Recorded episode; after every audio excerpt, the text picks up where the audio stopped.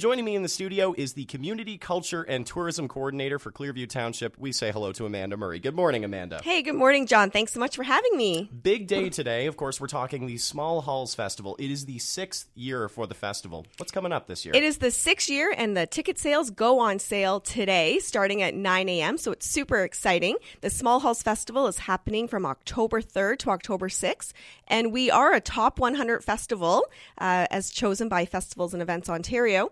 So uh, we are kicking it off on Thursday, October 3rd, with the Canadian Folk Music Artist of the Year from 2017. His name is Ken Yates. Mm-hmm. That's going to be kicking off at the Singhampton Community Center. Also in Singhampton, we've got a local cider and food pairing, uh, an October feast.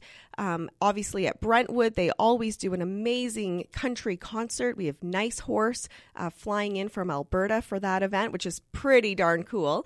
And uh, we have fun family activities as well. But I mean, I got to say, it's all about the live music music in those super small venues at the Small Halls Festival. Now, hold on a second. This is a top 100 festival as chosen by Festivals and Events Ontario how does that happen? I mean, some of the other lists, some of the other names on this list are are big communities and, and huge festivals. This one is kind of a, a very small one, small halls. well, exactly. So we are really proud. It's our third year being on the top 100 list for Ontario. And you're right, we joined the ranks of places like uh, TD Jazz Fest, uh, Luminato, um, obviously even here in Collingwood and in the town of Blue Mountains with events. But with the Small Halls Festival, I think what makes us a top 100 is the fact that we're really unique unique. It's about celebrating our rural communities like Avening and Brentwood and Dunedin and bringing people right back into the heart of Clearview Township, which are those small hall venues.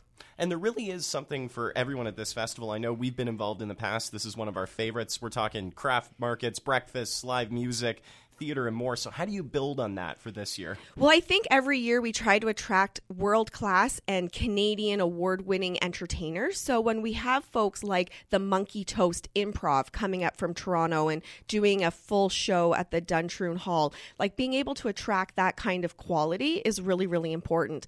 And then just keeping it really vibrant and a lot of fun. So, we have good enough live karaoke at Avening Hall. So, it actually has a full band. You got to come out you have a full band behind you, and then you're able to pick and choose the song you want to sing as if you were doing karaoke, hmm. but you've got the benefit of having backup singers and backup musicians. So again, I think it's really unique programs, and it's about bringing people into these small halls. Um, our largest venue is Brentwood Community Center. Outdoors, we can hold about 500 to 600 people. But keep in mind at the Dunedin Village Hall, we only have a capacity of 80. Right. So those tickets, man, they go real fast for these events. You've already mentioned some events. What are your highlights this year? I think the fact that we're bringing in Ken Yates as a Canadian folk music artist, uh, performer of the year, um, being able to play in the Singhampton Community Center. There's only 70 tickets, so that really super small venue. I also I got to give a shout out to anything with food. So mm-hmm. the local cider and food pairing that's a huge highlight. We have a murder mystery dinner with a. Uh, Sing or with the uh, Stayner Community Center, and then Leona uh, Nyman, executive chef from the Huron Club, she's going to be doing a lo- local food pairing and dinner at the Dunedin Village. So super um, small stuff, and I like it. Unfortunately, I have to be moving around all weekend, so I don't get to take it all in, um, but I do get to visit all nine of the small halls. That's very good. Uh, now, you mentioned that tickets are going on sale this morning. Can you give us the scoop on what's going on there? Is it just a free for all for tickets? Is there a pre sale? What's going on? Yeah, so all of the tickets are available online at smallhallsfestival.ca. And starting today, if you use promo code SMALLHALLS10, you can save $10 off of all of our ticketed events. So our most affordable ticket is $15. Um, if you use Small Halls 10, then you can actually get it for 5 bucks. And that even applies for our VIP experiences as well. Wow. Now, are tickets needed for all these events going on at the Small Halls Fest, or are some free? We do have a few free programs. So, the return of the high speed chicken race at Duntroon Hall on Sunday. Everyone laughs at it. It really is a fan okay, favorite. Now that's what I'm really looking forward to. so, you got to get your chickens all prepared for the ultimate high speed chicken race. It's the fastest mile. It's really poetry in motion, as I like to call it.